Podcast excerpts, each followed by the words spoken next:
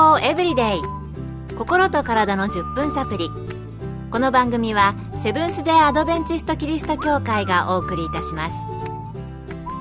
皆様お元気でしょうか？森田美恵です。今日もあなたやあなたの大切な人の心と体の健康に役立つ情報を短い10分間にぎゅっと詰め込んでお届けします。なおこの番組は健康情報番組で医師のアドバイスや治療に変わるものではなくすでに投薬を受けている方病院に通われている方はかかりつけの医師の指導のもとこの番組の情報も参考になさってください。知り合いから肩こりに関しての質問がありました。彼は50代のオフィスワーカーで肩が凝ってしょうがないので何かいい方法はないのでしょうか？ということでした。特に怪我や病気などはないそうです肩こりは日本人の国民病とも言われていますよね。厚生労働省の調査によると、肩こりは体の悩みとしては女性では1位、男性では2位と報告されています。そこで今日のトピックは肩こりです。今回はアメリカでマッサージセラピストとして働かれていた山室敦さんに伺いました。肩こりの原因は様々です。代表的なのは筋肉の疲れ、血行不良、目の疲れ、悪い姿勢、ストレスなどです。筋肉の疲れによる肩こりですが、私たちは普段3、4キロもある重い頭を首や肩の筋肉で支えているわけですから、その筋肉が疲労したり弱くなると当然肩が凝ります。もちろん筋肉の凝りなのでマッサージを定期的にすることで筋肉がほぐされますが、頭を支えるために十分な筋肉がない限り肩こりは続きます。ですから普段から肩から首にかけての筋肉特に上部僧帽筋を鍛えておくことが肩こり予防のコツです。また血行が悪くなると肩こりが起こると言われています。冷え性や常にクーラーに当たっている人は要注意です。そして寒い時期は運動不足や縮こまった姿勢を取りがちですので血行が悪くなります。意識して体を動かし時々首や肩の筋肉をストレッチしたりして血行を良くしてください。また温かいお風呂熱いお湯と冷たい水を交互に使う温冷シャワーは血行を良くする助けになります。最も一般的な原因は日頃の姿勢です。重い荷物をいつも同じ肩で背負ったり仕事場で長い時間悪い姿勢で座っていたりまた履いている左右の靴の高さが違っているだけでも肩こりの原因になることもあります。寝ている時の姿勢や使っている枕やマットレスも肩こりの原因になる場合もあります。その場合はクッションなどを使って寝ている時に背骨や首が変に曲がった状態にならないようにしたり普段使っている枕をしっかり首や頭がサポートするものリラックスできるようなものに変えてみるのもいいと思います。最後にストレスです。人はストレスを受けるとそれに負けないように対抗しようとします。ストレスに対して体の交感神経と副交感神経が反応する様子を英語では fight or flight と言います。これは戦うか逃げるかという意味です。ストレスに対してまず体がすることは fight 戦うことです。ですから交感神経が興奮して心拍数が上がり血圧を上げて筋肉を硬くします。その硬い状態が続くと肩こりになります。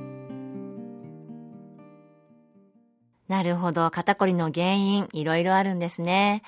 私は聞きながらこれもあれも当てはまっているって思いました。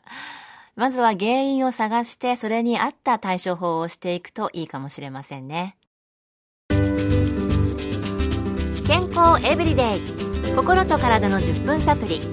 この番組はセブンス・デ・アドベンチスト・キリスト教会がお送りしています。今日は肩こりについて前半ではアメリカでマッサージセラピストとして働かれた経験がある山室敦さんのお話をお送りしました。後半は肩こりに役立つ運動についてアメリカの理学療法博士ケイティ山室さんにお聞きしました。肩こりに役立つ簡単なエクササイズやストレッチがあります。まず両肩を耳に向けて持ち上げますこの時少し首を後ろに傾けても良いでしょう。そして数秒間しっかりと保持します。それから数秒間リラックスさせます。これを10回繰り返します。次に肩を10回後ろに回します。その時両方の肩甲骨が背中で合わさるように意識してください。オフィスワーカーの人は1時間に1回以上できるだけ頻繁にしてください。エクササイズの後肩と首の筋肉をストレッチします。椅子に座って背筋を伸ばし右手の手のひらを下に向けてお尻の下に敷いてください。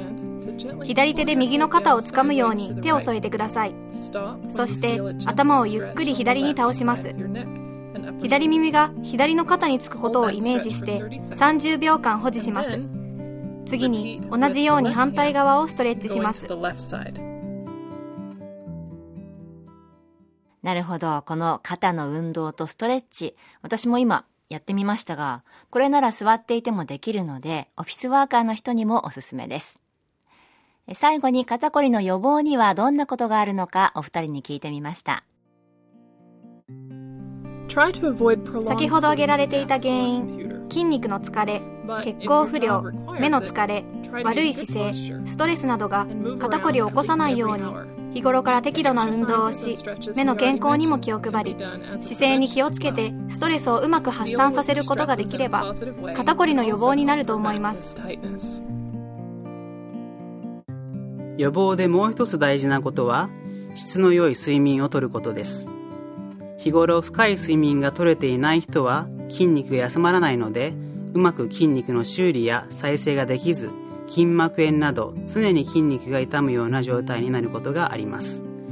十分な休息も肩こりの予防に大切です。予防には質の良い睡眠も大事って本当にそう思います。睡眠不足は肩こりだけじゃなく、いろいろなところが硬くなるような気がしますよね。声帯も私の場合ですけど、喉の筋肉に関係しますので、睡眠不足だとすぐに声に現れてしまいます。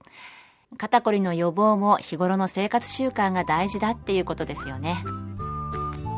今日の健康エブリデイいかがでしたか？番組に対するご感想やご希望のトピックなどをお待ちしています。さて最後にプレゼントのお知らせです。今月は抽選で10名の方に東京衛生病院の減量講座レシピブックをプレゼント。お腹いっぱい食べられる美味しい減量メニューが146品掲載されています。